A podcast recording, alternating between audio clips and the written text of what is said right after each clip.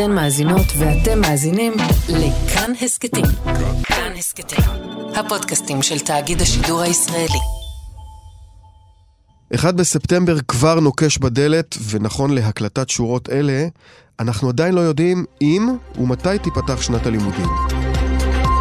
שלום חבר'ה, ערב טוב, שלוש יממות וחצי עד לפתיחת שנת הלימודים, וכשמיליוני ילדים והורים עדיין לא יודעים אם שערי בתי הספר ייפתחו, היום בפעם הראשונה נמשכות שיחות המשא ומתן בין האוצר להסתדרות המורים שעות ארוכות, גם לתוך הערב, בלי פיצוצים. וגם אם תיפתח כסדרה, אני רוצה לראות אחד או אחת כאן שיגידו שהם מרוצים ממערכת החינוך שלנו.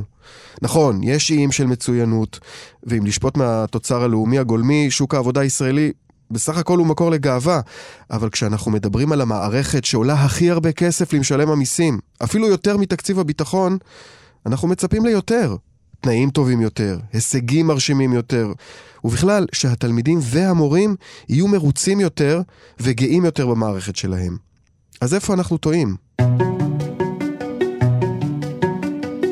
אהלן, אני דניאל אופיר ואתם מאזינים לעוד יום, הסכת האקטואליה של כאן. רגע לפני פתיחת השנה הזמנו לכאן את כתבנו לענייני חינוך לירן חוג'הינוף, אבל לא נדבר איתו על המשא ומתן ולא על ההתבטאות התורנית של יפה בן דוד או על הספין האחרון של האוצר. לירן היה בשבועות האחרונים במסע באזור קצת יותר קריר, בדנמרק, ולמד מהם, מהדנים, איך הם עושים חינוך. ומתברר שיש לא מעט ללמוד מהם, ותאמינו או לא, לא הכל דורש הגדלה של תקציב החינוך. המסע הזה צולם ונארז לסדרת כתבות שמשודרת השבוע בחדשות הערב בכאן 11, ואנחנו רוצים לשמוע ממנו ומהשותפה שלו למסע הזה, אשת החינוך שני שביט, על התובנות שלהם. איך אפשר ללמוד בישראל ממש כמו בדנמרק. שלום שני. היי דניאל. שלום לירן. אהלן.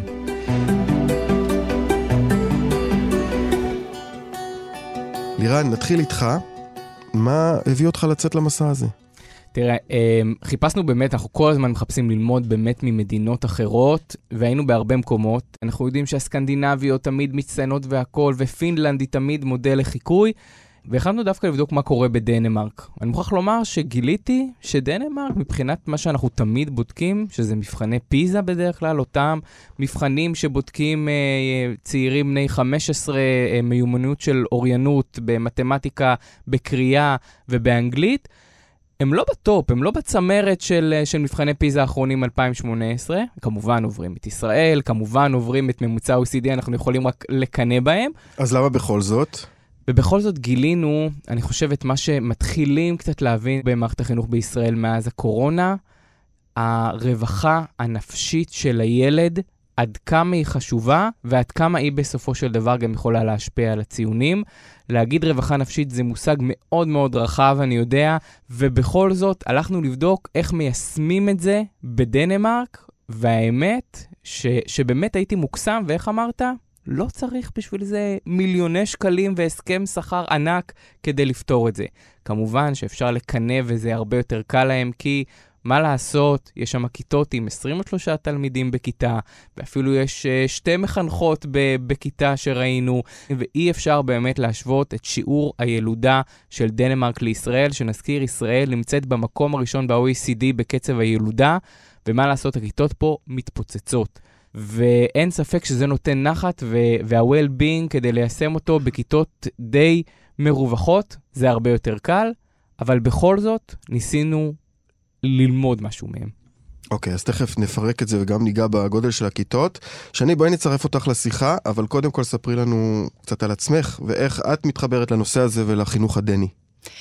אה, אז עבדתי הרבה מאוד שנים עם אה, ילדים בכל מיני גילאים ובכל מיני מסגרות, גם בבתי ספר וגם בגני ילדים, וכמו רבים אחרים, גם אני הבנתי שמערכת החינוך זקוקה לעבור שינוי מאוד מאוד אה, משמעותי ומהותי.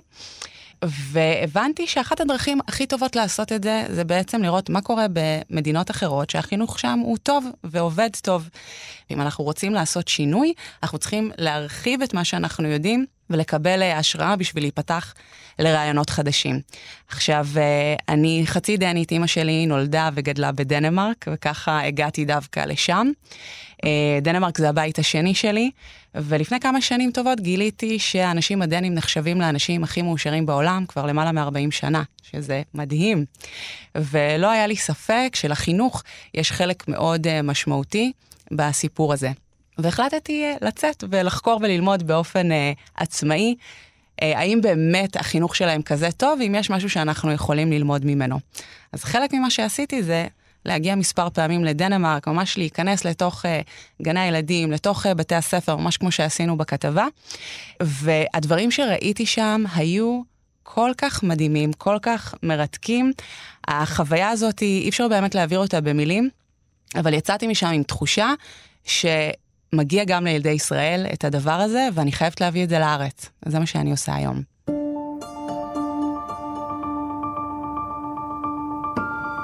אז בואו באמת ננסה עכשיו, בעזרת שניכם, להבין מה הם עושים שאנחנו לא.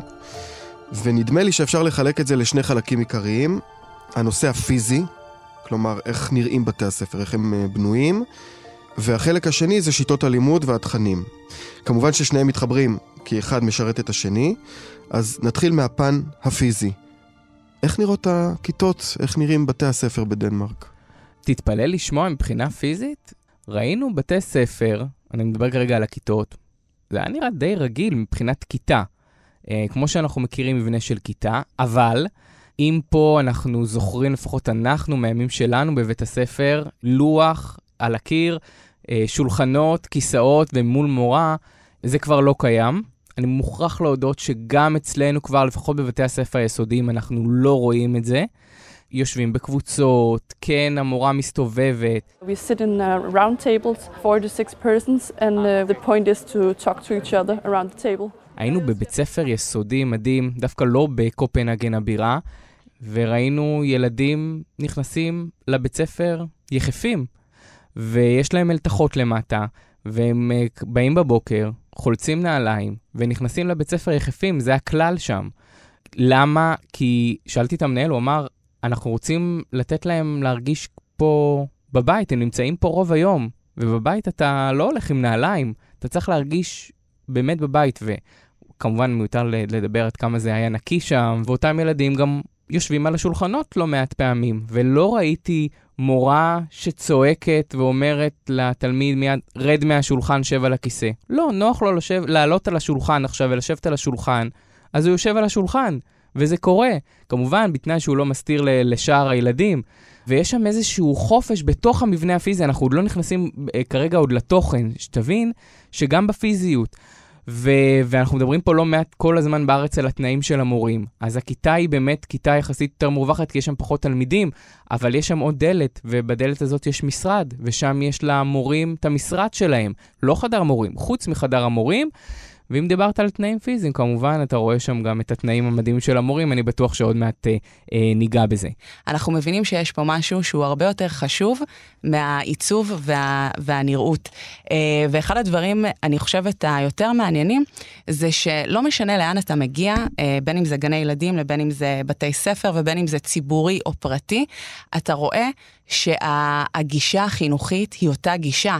האנשים, הצוות, לא משנה אם דיברנו, כולם מדברים את אותה שפה, לכולם יש ערכים משותפים, ואתה רואה פשוט כמה הדבר הזה עובד. The Danish school system focus on student empowerment. Of course they're here to learn, but as long as you try to motivate the students by listening to their ideas and to watching their products and their communication. It's easier to motivate the students then. נמשיך בקו הזה ונדבר על uh, התוכן ושיטות הלימוד. אני חושב שהדבר העיקרי שאפשר להגיד, וזה גם עולה מאיך שבית הספר בנוי פיזית, או לפחות uh, חלק מהבתי ספר היותר חדשים, uh, וגם לירן נגע בזה, השיעור הפרונטלי שאצלנו הוא כמעט מקודש, הוא לא ממש קיים שם, זה לא נראה כך. אז איך זה כן נראה? ברוב בתי הספר שיעור הוא מורכב משני שיעורים כפולים, כלומר 90 דקות. והדבר הזה מאפשר למורים לעשות חלק מאוד קטן של אה, פרונטלי, של רגע הקנייה, לדבר על החומר, ולהקדיש חלק מאוד גדול של שאר השיעור לאיזשהו משהו יותר אה, אקטיבי. כלומר, הם מבינים שהלמידה צריכה להיות כזו שהילד פעיל בה, בין אם זה אה, התנסות כלשהי או חוויה, לבין אם זה ממש לדבר, לעבוד בקבוצות, לעשות דיונים, דיבייטים. וגם אנחנו מבינים שיש פה, אה, אחד הדברים היותר משמעותיים, זה שהלמידה צריכה להיות רלוונטית לחיים. כשיש שיעור פרונטלי, גם אם זה על משהו שהוא כן רלוונטי לחיים, אנחנו בעיקר עוסקים בלדקלם ולשנן משהו. אבי גישת החינוך הדני אמר שכשהם מדקלמים ומשננים זה ידע מת, אין בו שימושיות ליום-יום, ולכן אין מה לעשות עם זה. וברגע שמכניסים לזה איזושהי התנסות, חוויה, עושים חיבור ממש ישיר ליום-יום, זה הופך להיות משהו פרקטי, אז אתה גם יותר נהנה, יש לך רצון יותר ללמוד, המוטיבציה עולה, ובאמת יש לך מה לעשות עם זה. אם אנחנו נסתכל היום על מה שלומדים בבתי הספר, אני שואלת את עצמי, עם מה ילדים יוצאים? מה הידע שהם מקבלים היום בבתי הספר, איך הוא תורם להם ליום-יום ולהמשך החיים? אני לא יודעת להגיד. אני חושב ששני דיברה כאן על השיעור, חשוב להגיד, אנחנו ראינו ממש, ילדים משחקים. אה, שיעור מתמטיקה, אה, שהמורה מפסיקה את השיעור ויוצאים לשחק. יוצאים לשחק סוג של אה, מחניים כזה זה היה. המורה אגב יוצאת לשחק איתם, הם מפוצצים אותה בכדור. I normally play with them. or otherwise it's too boring for me. אה, ומי שנפסל אה, הולך שם לפינה, והחבר שלו השני צריך לבחון אותו בלוח הכפל. Six, 36.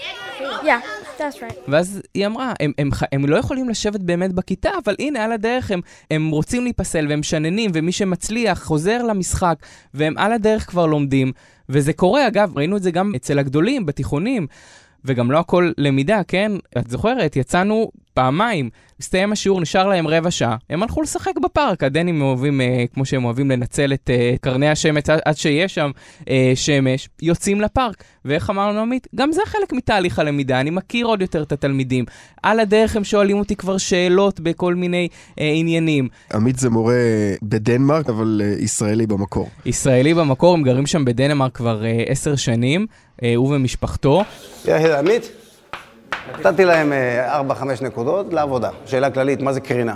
תראה איזה חמודים. אם אני אשאיר את הכיתה ככה בארץ וילך, מה יקרה? וגם ראינו את זה אצל המורה בהיסטוריה, באמת אחד התיכונים היפים שם, בלב קופנהגן, יש שם המון פארקים, אתה חוצה את הכביש ואת הנהר, ומגיע ל... לפארק, ומשחקים. It's uh, the first lesson today in history, and the weather is good, so we uh, we spent the last part of the lesson uh, playing a game. ויש שם גם הרבה עבודה עצמית. זאת אומרת שהמורה יוצא מהכיתה ומשאיר אותם עם איזה שהן משימות, ו- וזה עובד. That's common for us to be alone um, in these type of rooms. Our teacher leaves and goes. We have to watch a video. אני תמיד התפלאתי, אמרתי, איזה שקט. המורה, שאלתי, איפה, איפה המורה? והמורה והמורה פשוט יצאו, והם באמת יושבים והם מדברים אחד עם השני על הנושאים, והם יושבים בתוך הלפטופים, עושים debate בינם לבין עצמם. ככה גם אה, יש תהליך של למידה, כלומר לא תמיד המורה חייב ללמד, לפעמים גם תלמידים מלמדים אחד את השני. אפילו בתוך בית הספר היסודי, שהמורה באה ונתנה להם משימה לבחור בעצמם איך הם רוצים שכל יום ייפתח ברבע שעה מה שבא להם. הם בוחרים. Um, the best way to start the school day is when והם. יושבים בקבוצה והם דנים מה בא להם לעשות. אם זה לפתוח את הבוקר בקריאת ספר, בשמיעת מוזיקה, במדיטציה, וביחד הם עושים אחר כך פרזנטציה ומציגים. Monday, music, and then we could draw. Tuesday, um, charades. Wednesday, screen day, because it's our longest day and it's just in the middle, so yeah. ונגיד, גם זה חלק מתהליך הלמידה. וזה מתחבר גם לנושא של השיח הרגשי, שאצלנו לא מדובר מספיק. נתת לזה דוגמה, בואי תפתחי עוד קצת את הנושא הזה, שני. יש פה למידה של הרבה מאוד מיומנויות, ולצד זה הילדים גם מקבלים את המקום באמת ל- לרווחה הנפשית. זאת אומרת, כשהם יוצאים החוצה לשחק ביחד, זה לא רק, אוקיי, כי נשאר לי כמה דקות לשיעור ואין מה לעשות, זה לא כזה. זה כי יש חשיבות מאוד מאוד גדולה לגיבוש החברתי. ככל שהתלמידים מכירים אחד את השני, משחקים ביחד, נהנים ביחד, זה יוצר רווחה נפשית הרבה יותר גבוהה. הרי בסופו של דבר, האנשים שאיתם אנחנו נמצאים ביום-יום, הם משפיעים עלינו. אם לא טוב לך חברתית, יהיה לך מאוד מאוד קשה להיות פנוי ללמידה. ושם מבינים את זה ושמים על זה את הדגש.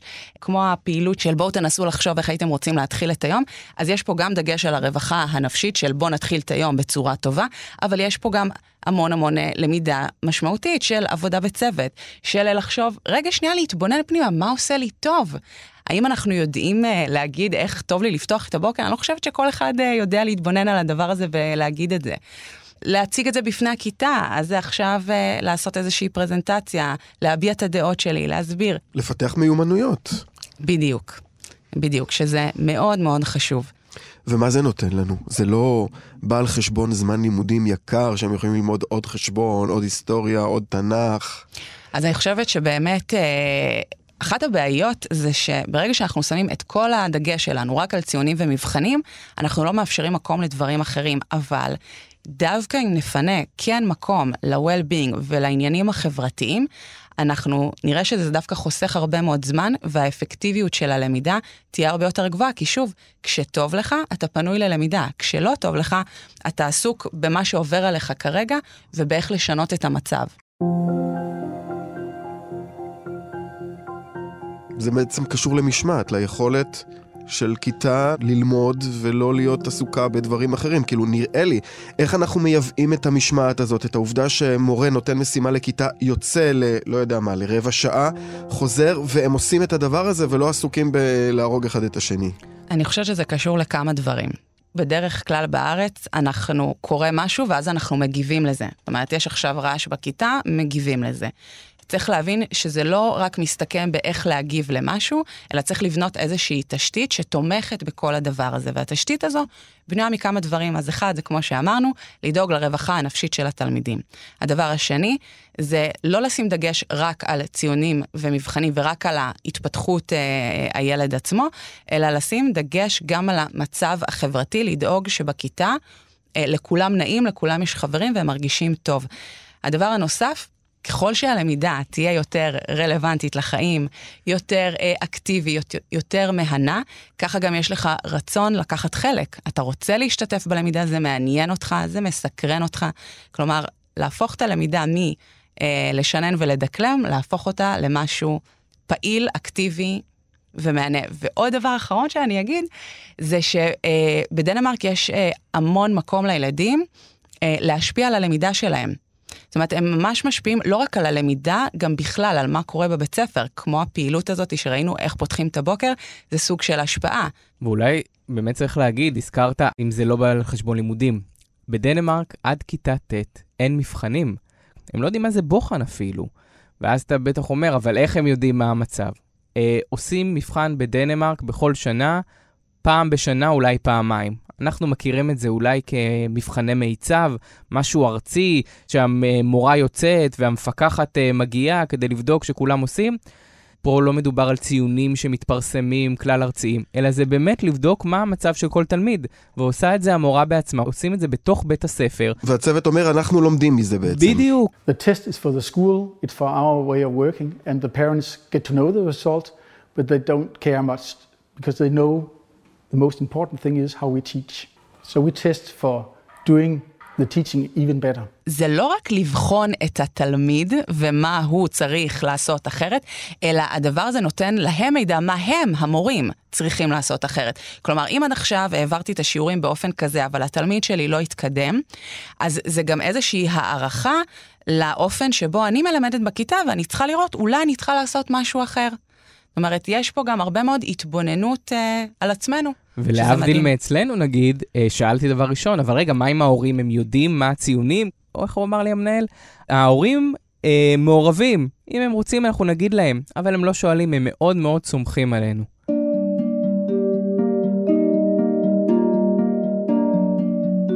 אוקיי, אז דיברנו הרבה מאוד על שינוי גישה שנצרך בשביל להיכנס לראש הזה, הדני. אבל בכל זאת אנחנו כן מדברים על כיתות מאוד קטנות, נכון? וצוות מורים מוגבר, אתה אומר שתי מחנכות לפעמים בכיתה, וזה גם נותן ממד של uh, פחות צפוף, פחות לחוץ, פחות הומה ויותר מאפשר לילדים להתרכז, וזה משהו שעולה כסף, זה משהו שבישראל התחילו לעשות, לצמצם את הכיתות, אבל, אבל המשימה הזאת היא, היא גדולה מאוד ויקרה. אין, ספק שהכל נכון, אה, וגם כשאתה שואל שם את המורים, אומרים, הטמפרטורה בכיתה היא יחסית נמוכה, אה, תרתי משמע. הם יותר רגועים והמשמעת שם אה, היא ברמה אחרת. לא שאין בעיות משמעת, כמו בכל מקום, יש. אנחנו, הם רחוקים מלהיות מושלמים. ובכל זאת, אני חושב שדווקא בכתבה פחות העדפתי אה, להיכנס לזה, כי באמת יש בזה משהו לא פייר.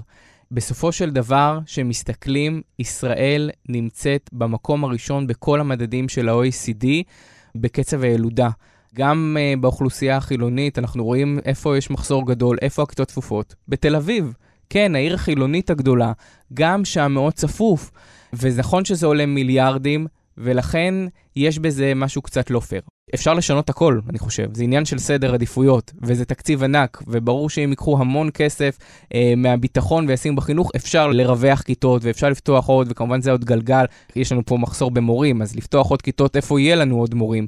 אה, ותאמין או לא, גם בדנמרק הם התחילו, התחילו לסבול מאיזשהו מחסור אה, אה, של מורים. אגב, הקורונה אה, כמובן היא חלק מזה, זה חלק כמובן מתופעה גלובלית שאנחנו מכירים לא רק אצל המורים, זה בכלל אה, בלא מעט עבודות אה, במשק. נכון, אבל המשכורות שלהם הרבה יותר uh, טובות, uh, של המורים. תשמע, זה, זה נכון. Uh, אם אנחנו מסתכלים, uh, אני פגשתי מורים שמשתכרים היטב. אנחנו בבית חיים, את האמת, מהמשכורת שלי, מה שאשתי מרוויחה הולך לצד.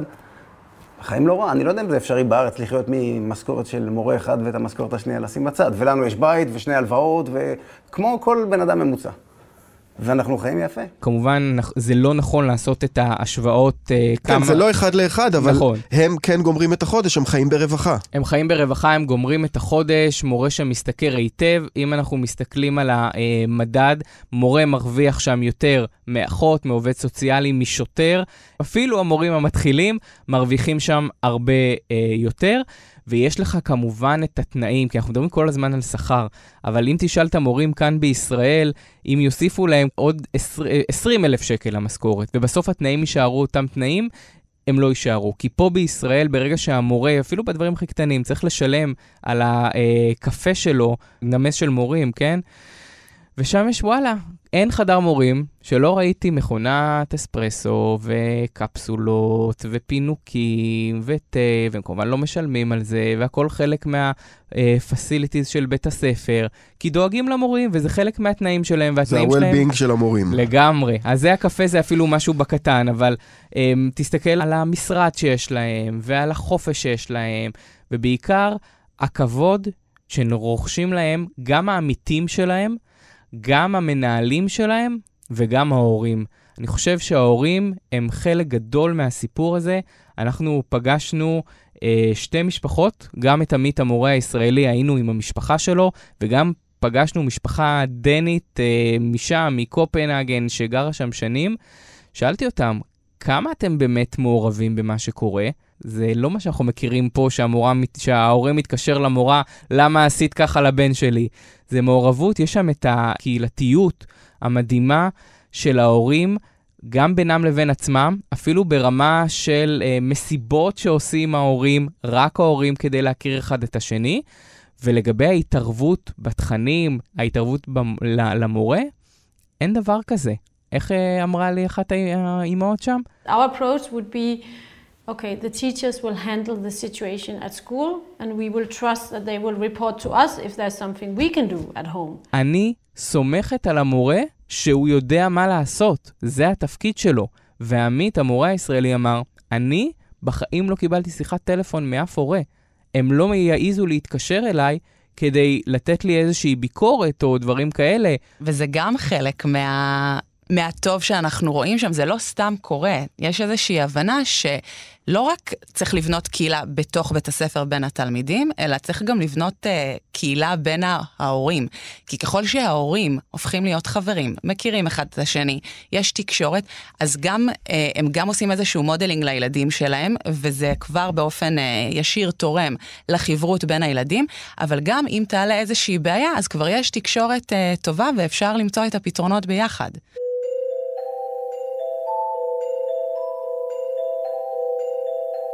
אז אנחנו לקראת אה, סיום השיחה שלנו, אבל אני רוצה לשתף ככה מהניסיון האישי שלי, שבעצם את הדברים שאתם מדברים עליהם, אני כן רואה אותם בחיים שלי אה, כאן בארץ. זה יכול להיראות ככה.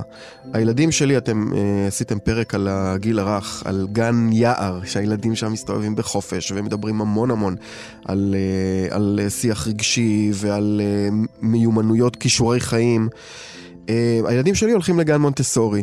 זה נראה כך. והבת שלי הגדולה, ועכשיו מצטרף אליה הבינוני, לומדים בבית ספר דמוקרטי, וזה מאוד מזכיר את השיח שאתם אה, מדברים עליו ושהראיתם בסדרה. נכון, זה עולה יותר כסף, זה עולה כסף, אבל זה, זה כבר נמצא כאן. אני חושב שזה בדיוק ככה בדנמרק, רק ששמה זה המיינסטרים. וזה מה שאני ראיתי.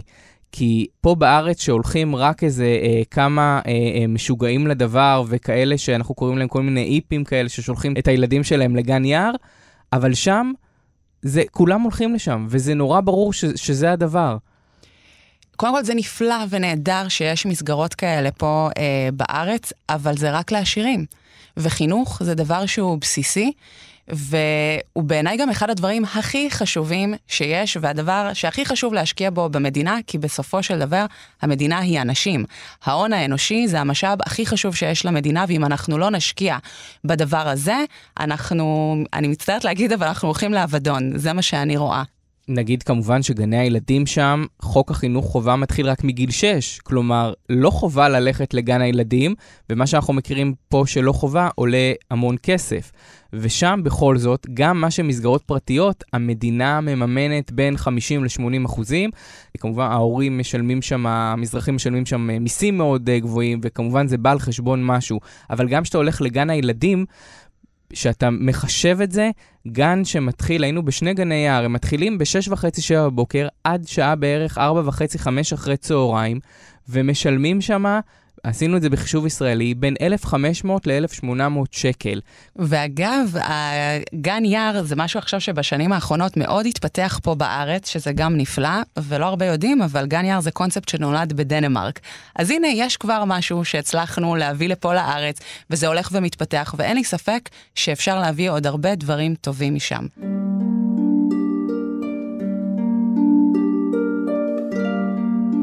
באמת הלכתי ברחובות קופנהגן, אה, מרכז העיר, וזה לא רק היה השקט. אני למדתי בדנמרק מילה ששני לימדה אותי להגיד, אני מקווה שאני אומר את זה נכון, הוגה? נכון. הוגה זה מקביל לקוזי, מה שאנחנו מכירים. וכשאתה הולך בעיר, וכשאתה הולך בכל אה, אה, האזורים בדנמרק, אתה מרגיש את ההוגה הזה. יש איזה שלווה פנימית, איזו נינוחות, אתה מרגיש את זה בבתים, ואתה מרגיש את זה גם בתוך מערכת החינוך. חלק מזה זה כי אין שם סטרס. זאת אומרת, ו- ואני לא מדברת על סטרס בגלל המצב הביטחוני שיש פה, אלא אנחנו יכולים לראות שבמסגרות החינוך יש המון המון סטרס ולחץ, והכל כאילו המון המון נוקשות כזאת, וצריך להספיק דברים, ו... ורגע, תנו קצת חופש לילדים, גם בגני הילדים. אה, וחשוב לי רגע להגיד שבדרך כלל כשמדברים על חינוך, אז בעיקר מתרכזים בבתי הספר ובאיזה שינויים צריך לעשות שם. אבל חשוב להבין שאם אנחנו רוצים באמת לעשות שינוי משמעותי בבתי הספר ובחינוך, אי אפשר שלא לדבר על גני הילדים ולהתחיל את השינוי משם. ילדים לא מגיעים לוח חלק לבית הספר. אם אנחנו רואים שיש בעיה בבית הספר, זה אומר שצריך לפתור אותה עוד מגן הילדים. מעבר לזה שהגיל הרך זה הגיל הכי קריטי, הגיל שבו הילדים... מתעצבים. בדיוק. ובדנמרק אומרים משהו מאוד מאוד חשוב ויפה. שקודם כל למידה זה קודם כל ללמוד להיות בן אדם, והדבר הזה מתחיל כבר בגנים, ואם ילד מגיע לבית ספר והוא לא יודע איך להתנהל בחברה, והוא לא יודע איך להסתדר, יהיה לו מאוד קשה. ולכן כבר בגני הילדים יש המון המון דגש, זאת אומרת הלמידה היא לא רק עכשיו על ידע כזה או אחר, או מספרים או אותיות, אלא לפני הכל זה להיות בן אדם. איך להתחשב, איך לשחק, איך כל הדברים האלה.